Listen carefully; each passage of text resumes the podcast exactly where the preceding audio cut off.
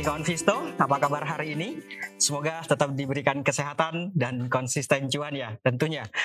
Baik, kita jumpa lagi di Trading Ideas di pagi ini tanggal 2 Agustus. Nah, sekarang kita ada uh, di tempat yang berbeda, yaitu Trading Ideas on location, bisa dibilang seperti itu. Tepatnya adalah di Perbanas Institute, bekerja sama dengan Alobank dan Investasiku serta Perbanas Institute. Baik, seperti biasa sebelum kita melanjutkan membahas tentang ide-ide trading, ada baiknya kita review dulu pergerakan IHSG di perdagangan kemarin.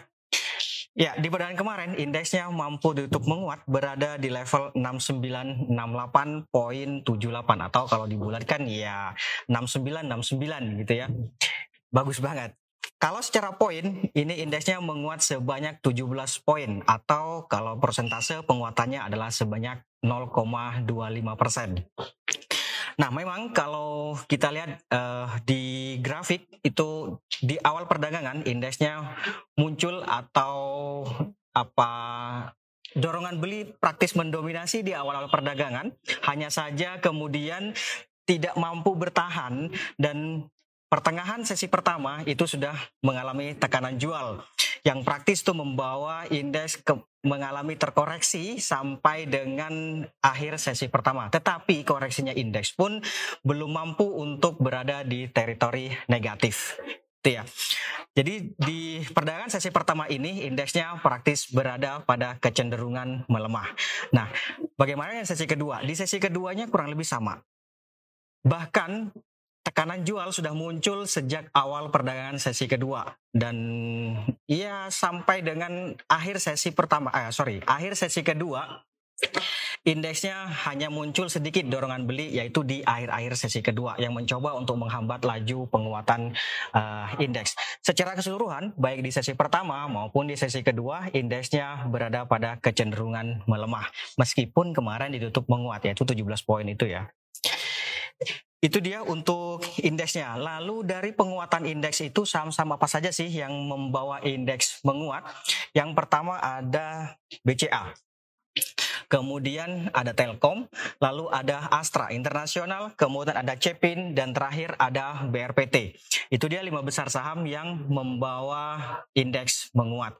Sementara sebaliknya, lima besar saham yang mencoba untuk menghambat laju penguatan indeks yang pertama ada Goto kemarin melemah sebanyak 3,3 persen. Kemudian ada Bank Mandiri, lalu ada eh, TCPI, kemudian ada Kalbe Farma, dan terakhir ada MNCN.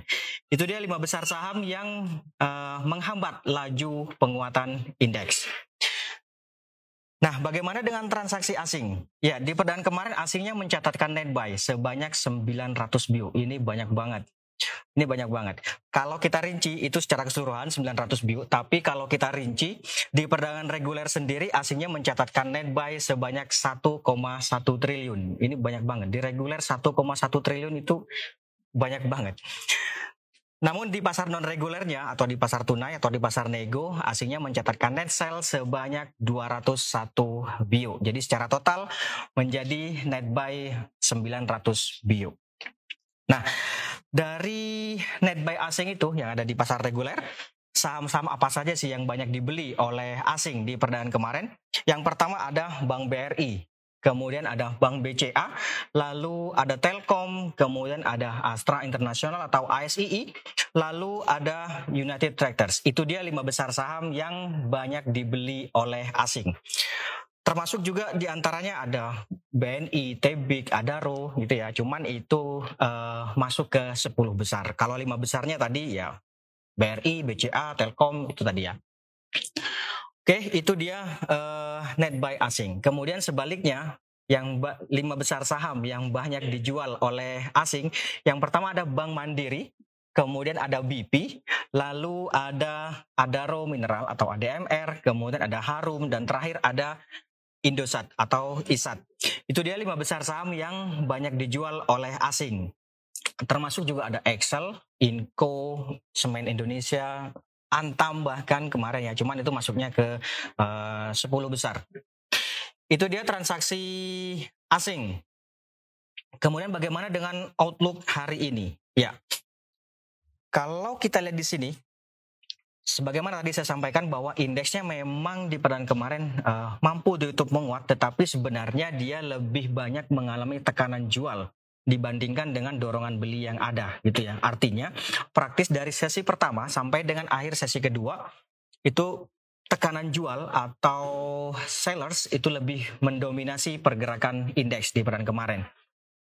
Nah, melihat kondisi yang demikian, terlebih lagi kalau kita lihat di sini, ini kan uh, bearish crossover di stokastiknya, maka saya pikir ada potensi untuk melanjutkan uh, pelemahannya. Jadi hari ini diperkirakan akan kembali bergerak fluktuatif dengan kecenderungan melemah terbatas. Ring pergerakan masih sama, yaitu uh, di 6905 sampai dengan 7000 karena memang uh, penguatan yang terjadi di perdagangan kemarin itu hanya 17 poin Gitu ya. Oke, itu untuk IHSG. Kemudian sekarang kita ke ide trading. Barangkali ada ide trading yang mau didiskusikan, boleh disampaikan. Nanti kita lihat bareng-bareng. Baik, yang pertama ada sebentar saya lihat dulu. Yang pertama ada Uh, sebentar. BCA. Oke, okay, BCA ya. BCA. Ya, ini dia BCA. BCA kemarin mampu ditutup menguat dan white marubozu terbentuk. Artinya apa? Dorongan beli praktis menguasai pasar di perdagangan uh, kemarin sejak awal perdagangan sampai dengan uh, akhir sesi. Ini dia. Hanya saja memang tampaknya ini kan uh, penguatannya tampaknya sudah mulai terbatas. Tapi menariknya adalah dia bergerak melewati EMA 50 ini kawan. Nih, yang ini nih yang yang biru ini nih. Jadi saya pikir bisa saja ini dipertimbangkan untuk spekulatif buy. Target take profitnya kalau spekulatif buy-nya boleh di 7400 sampai dengan 7500 saya pikir boleh sih di level-level itu. Ya. Nanti target take profitnya di berapa? Target take profitnya itu ada di 7650 di ya di sini nih. Ini cukup cukup ideal untuk uh, untuk take profit di atasnya ada 77 7750. Eh, 77 7650 sampai dengan 7750. Boleh dipertimbangkan take profit di level-level itu. Nanti stop lossnya kalau ternyata uh, harga atau BCA melemah sampai di bawah 7300 misalnya di 7225 itu boleh dipertimbangkan untuk uh, stop loss atau amankan modal gitu ya. Oke, itu untuk BCA. Kemudian berikutnya ada lagi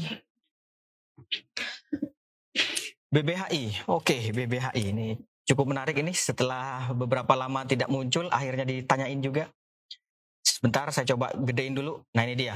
BBHI di barang kemarin mampu tutup menguat dan tampaknya harga bergerak di atas uh, EMA 20. Dan saya pikir ini memberikan peluang untuk melanjutkan penguatannya. Hanya saja kemarin kan terbentur resisten level terdekatnya ini yaitu di 3700. Maka ada ada dua strategi yang bisa dipertimbangkan.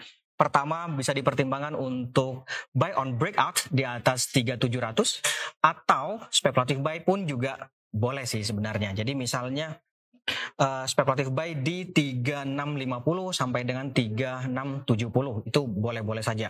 Nanti target take profitnya di berapa? Target take profitnya di sini nih kawan.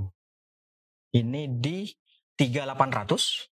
Kemudian di atasnya ada nih 3950. Jadi kalau bicara resisten level terdekatnya di berapa, maka yang pertama tentu di sini 3700. Kemudian di atasnya ada 3800 lalu 3950. Sini ya.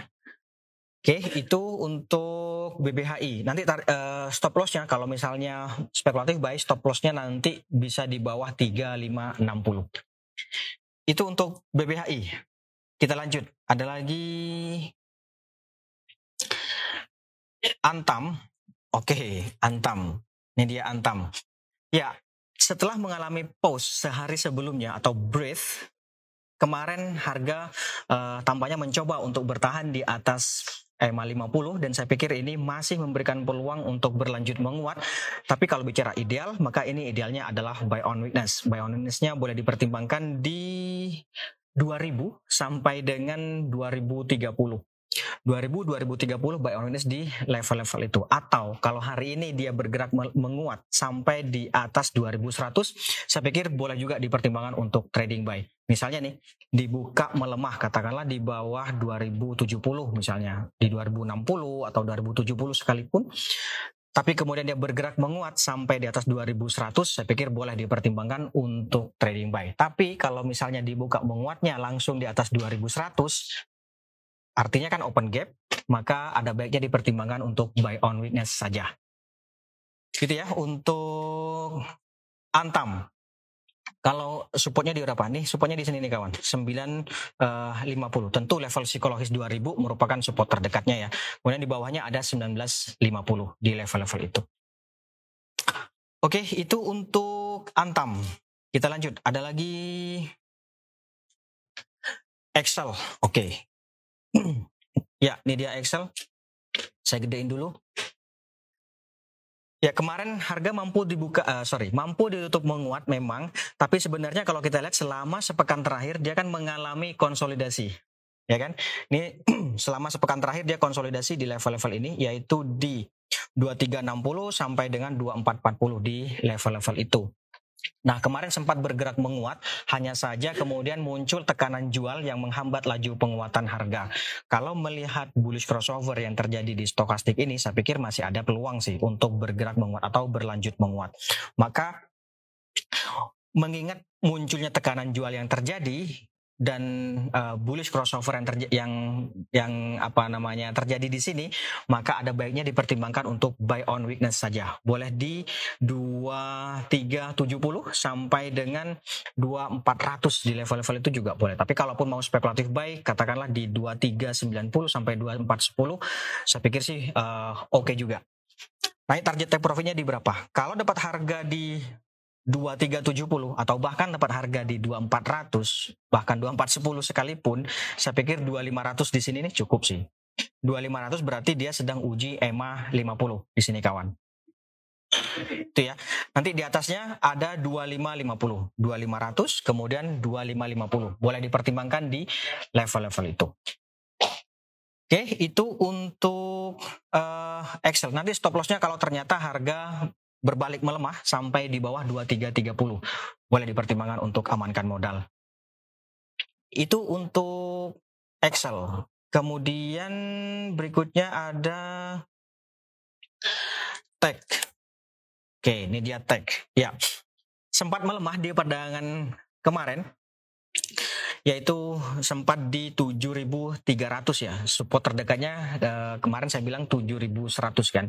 Nah, kembali lagi kalau melihat eh, pergerakan harga tampaknya idealnya adalah buy on weakness. Boleh dipertimbangkan ya, tentu idealnya adalah di 7100. 7100 sampai dengan 7300 saya pikir boleh sih dipertimbangkan di level-level itu. Atau kalau hari ini ternyata dia menguat sampai di atas ini kan 7875 atau 7900 gitu ya. 7875 juga boleh. Itu bisa juga dipertimbangkan untuk uh, trading buy. Yang jelas resistance level terdekatnya itu tadi 7875 kemudian di atasnya ada 8075 atau 8100 di atasnya lagi ada uh, eh, 8.400. Boleh dipertimbangkan untuk uh, take profit di level-level itu. Sepanjang resistance level tersebut masih dinilai layak dan logis, saya pikir uh, bisa saja sih untuk trading buy. Itu ya untuk uh, take. Nanti stop lossnya kalau harga ternyata melemah sampai di bawah 7.000 nih atau di bawah sini nih, ini berapa nih? 6850. Itu boleh dipertimbangkan untuk amankan modal. Oke, itu untuk take. Kemudian kita lanjut. Ada Arto. Oke, Arto. Ya, ini dia Arto. Nah, Arto di perdagangan kemarin memang mampu ditutup menguat, ya kan? Mampu ditutup menguat sebanyak 5 poin atau 125 rupiah. Sebenarnya ini menarik. Akan tetapi tampaknya harga masih terhalang resisten level yang ada di 10850. Maka ini idealnya adalah buy on breakout. Boleh dipertimbangkan di atas 10850 sama seperti kemarin ya. Jadi 10 kalau misalnya harga hari ini bergerak menguat di atas 10850 saya pikir boleh dipertimbangkan untuk trading buy. Nah, targetnya di berapa? Ya, targetnya di sini nih. 12.000 atau yang terdekat itu ada di 11.550 kemudian di atasnya ada 12.000 lalu 13.100 di level-level itu. Ya. Kalau bicara ideal maka ada dua nih sekali lagi ya ada dua yang pertama adalah buy on witness tentu di bawah 10.000 ini yaitu di 9875 sampai di 10.000 kemudian ya tadi di atas 10.850 itu ya untuk Arto kita lanjut. Ada lagi sebentar. Agi. Wah, siap. Agi. Nah, ini dia Agi. Ya, memang pergerakan Agi ini cukup menarik kalau kita lihat di perdagangan kemarin karena uh, bisa dibilang cukup barbar juga pergerakannya gitu ya. Hanya saja dia belum mampu untuk melewati resistance level yang ada di sini nih kawan. 2490. Dan saya pikir kalau bicara ideal maka ini idealnya adalah buy on witness boleh dipertimbangkan di 2300 kemudian atau di bawahnya ya. Nanti kalau dapat harga di 2300 ini saya pikir 2390 atau bahkan uh, bolehlah 2430 itu boleh dipertimbangkan untuk take profit. Jadi resistance level terdekatnya itu ada di 2390, kemudian 2430, lalu ada di sini 2470 uh, itu ya. Sorry, 2480 di level-level itu uh, resistance levelnya. Kalau supportnya itu di 2300 kemudian 2230. Oke, itu untuk Agi. Kemudian bagi yang suka buy low sell high maka saran saya ini buy on witness saja. Tapi kalau uh, menunggu relatif confirm Tentu idealnya adalah buy high sell higher yaitu buy on breakout di atas ini nanti 2480. Oke, itu untuk Agi. Kemudian berikutnya ada MDKA. Ya, MDKA ini juga cukup menarik. Kalau view-nya adalah short to medium, saya singgung short to medium dulu atau medium to long, short to medium ke atas lah gitu ya. Maka ini bisa saja spekulatif buy ya 41 atau 4100 gitu ya atau 4130 itu boleh saja spekulatif buy di level-level itu. Kalau view-nya adalah short to medium atau medium to long atau ya pokoknya short to medium ke atas lah gitu ya. Nah tapi kalau view-nya adalah short term maka idealnya menurut saya ini adalah buy on breakout. Ini kan sedang uji EMA 50-nya di sini yaitu di atas 4210 maka idealnya adalah buy on breakout di atas itu gitu ya saya maunya short term, tapi uh, saya lebih suka buy low sell high gitu ya misalnya. Oke, okay. kalau gitu maka buy on witness-nya di level-level sini kawan. 3970 sampai 4000 di level-level itu. Kalau dapat harga di 4000 ya tentu bahkan closing kemarin pun 4130 itu boleh saja dipertimbangkan untuk take profit. Gitu ya. Oke, itu untuk MDKA. Masih menarik ini MDKA untuk uh, short to medium ke atas. Oke, kita lanjut lagi. Ada lagi RMKE. Oke, RMKE. Nah, ini dia RMKE. RMKI di perdagangan kemarin mampu ditutup menguat, tampaknya harga mencoba untuk bertahan di atas 760. Kalau bicara ideal, ini idealnya adalah buy on weakness 760 sampai dengan 780. Itu idealnya ya buy on witness di level-level itu. Tapi kalau misalnya nih hari ini dia bergerak menguat sampai di atas 825, saya pikir bisa saja dipertimbangkan untuk uh, trading buy. Nanti target take profitnya di sini kawan, yaitu di 855.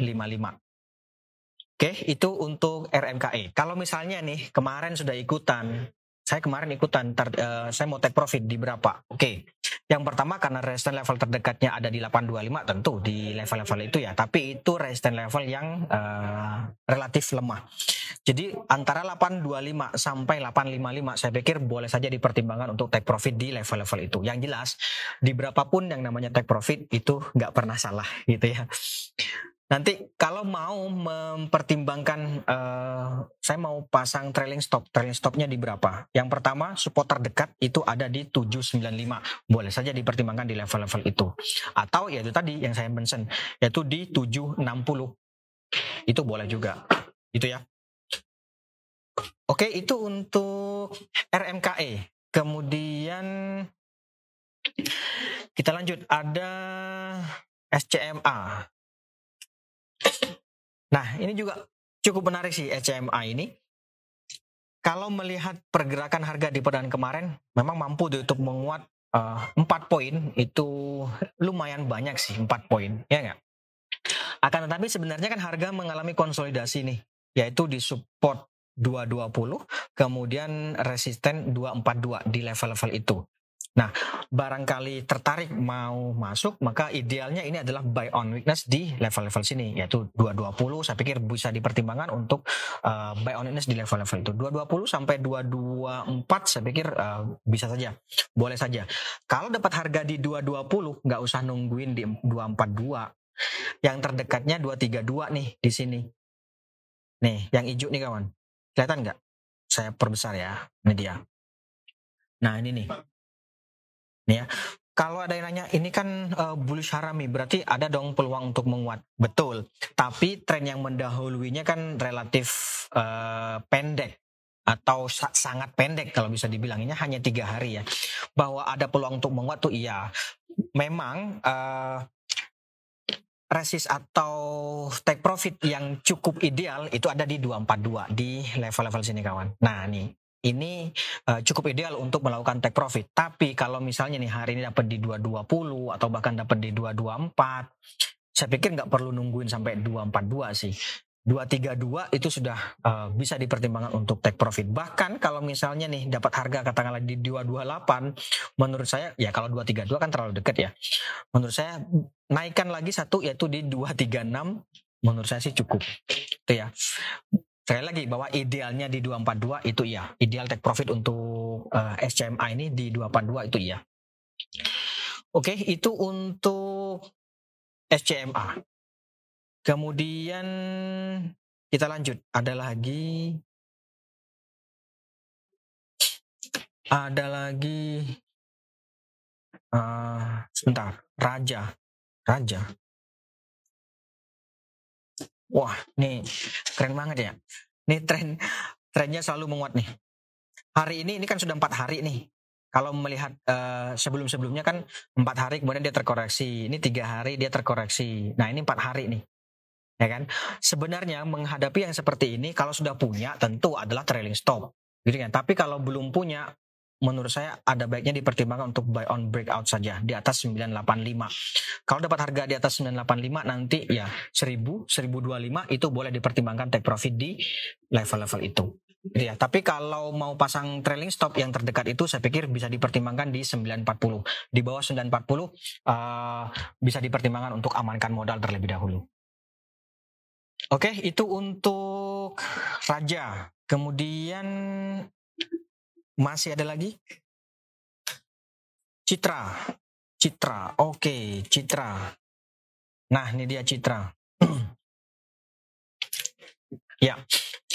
Citra, kalau uh, saya singgung short to medium dulu, short to medium ke atas gitu ya. Kalau view-nya adalah short to medium ke atas, maka ini bisa saja spekulatif buy. Spekulatif buy di 900 sampai 915, saya pikir boleh dipertimbangkan di level-level itu, gitu ya. Karena kenapa? Ini kan uh, downtrend, walaupun ini uh, apa minor ya, minor downtrend, ini kan sudah ada potensi untuk patah ya kan hanya saja munculnya shooting star yang ditunjukkan oleh candle kemarin itu saya pikir akan ada potensi untuk uh, mengalami koreksi sejenak yang jika dia gagal bertahan di atas 895 di level-level sini nih maka ada potensi untuk kembali melanjutkan pelemahan atau tren yang ada yaitu downtrend. Nah, bagi yang sudah punya kemarin-kemarin uh, saya pikir kalau mainnya adalah short term, ya tentu idealnya take profit terlebih dahulu. Nanti bottom visionnya di 895. Tapi kalau mainnya short to medium ke atas, ya sebenarnya ini bisa saja spekulatif buy, gitu ya. Atau lebih pasnya adalah buy on breakout di atas 9 berapa ya? 925 ya. Ya, 925 atau 930 ya di level-level itu. Oke, kembali saya ulangi. Kalau untuk short to medium ke atas, maka bisa saja spekulatif buy atau buy on breakout. Jadi ada dua ya. Spekulatif buy ya kalau spekulatif buy di 900, 915 gitu ya. Atau buy on breakout di atas 925. Tapi kalau maunya adalah short to medium tentu idealnya adalah buy on weakness di level-level eh sorry kalau maunya adalah short term tentu idealnya adalah buy on weakness saja apalagi kemarin sudah punya kalau kemarin sudah punya ya main short term tentu ini terlebih dahulu take profit terlebih dahulu ya nanti bottom visinya ya di sini mudah-mudahan bisa dipahami ya. Oke, itu untuk uh, Citra. Saya maunya uh, short term, tapi lebih sukanya buy high sell higher, buy on breakout juga di 925. Nanti target take profitnya di 950. Yang jelas resistance level terdekatnya yang pertama di 920, kemudian eh sorry, iya 925, kemudian di atasnya ada 950, lalu di atasnya lagi ada ini kawan, 965, kemudian 980. Bisa dipertimbangkan di level-level itu. Itu ya. itu untuk Citra. Kemudian berikutnya ada Nelly. Wah, ini menarik juga nih. Nelly. Ya, kalau melihat perdagangan kemarin sebenarnya dia uh, muncul dorongan beli yang setidaknya mencoba untuk melawan uh, tekanan jual yang terjadi selama lebih dari sepekan terakhir. Ya kan? Tetapi di akhir-akhir sesi tampaknya muncul kembali nih tekanan jual yang mencoba untuk menghambat laju penguatan harga. Oleh karena itu, ada dua strategi yang bisa dipertimbangkan. Buy on weakness atau trading buy. Kalau mau buy on weakness tentu di level-level sini nih yaitu di 310 ke bawah. 310 ya sampai dengan 302 ya di level-level itu. Nanti uh, stop lossnya di bawah 298. Kalau itu buy on weakness. Tapi kalau mau trading buy, kenapa trading buy? Sekali lagi saya sampaikan bahwa karena resistance level terdekatnya itu hanya 334 itu kan sudah relatif dekat gitu ya sementara supportnya itu cukup jauh di level-level sini maka ya uh, trading buy menariknya adalah ya ini stokastiknya meskipun berada di wilayah netral tapi dia cenderung menguat gitu ya. Jadi ada dua strategi yang bisa dipertimbangkan. Pertama adalah buy on weakness atau trading buy. Kalau trading buy target take profitnya nggak usah jauh-jauh. 334 saya pikir sih cukup. Bahwa idealnya itu take profitnya 350 itu iya. Tapi kalau misalnya nih kemarin sudah ikutan katakanlah di 320 maka menurut saya sih uh, 324 uh, sorry 334 bisa dipertimbangkan take profit di level-level itu. Itu ya untuk Nelly. Masih ada lagi? Terakhir ya, terakhir ada uh, Gosko, terakhir Gosko. Ya, Gosko juga di peran kemarin mampu ditutup menguat, hanya saja kemudian di akhir-akhir perdagangan dia mengalami tekanan jual. Jadi saya pikir ini sebenarnya trading buy juga. Target take profitnya di berapa? Di sini kawan. 181. Ini kan sebenarnya 181 ini merupakan target dari inverted hammer yang terbentuk di sini ya. Kelihatan kan di sini kan? Ya kan? Kemarin ini sih ya bisa dibilang kalau uh, Measure of Bulkowski, nah ini sudah sudah tercapai targetnya inverted uh, head and shoulders-nya. Tapi kalau klasik ya ini belum, yaitu di 181 ini. Itu ya. Oke, saya pikir itu dulu kan Visto untuk hari ini. Terima kasih atas kehadiran dan partisipasinya. Kita jumpa lagi besok. Tetap jaga kesehatan dan mohon maaf jika ada salah kata. Sekali lagi terima kasih. Selamat pagi. Salam investasiku for better tomorrow. For better tomorrow.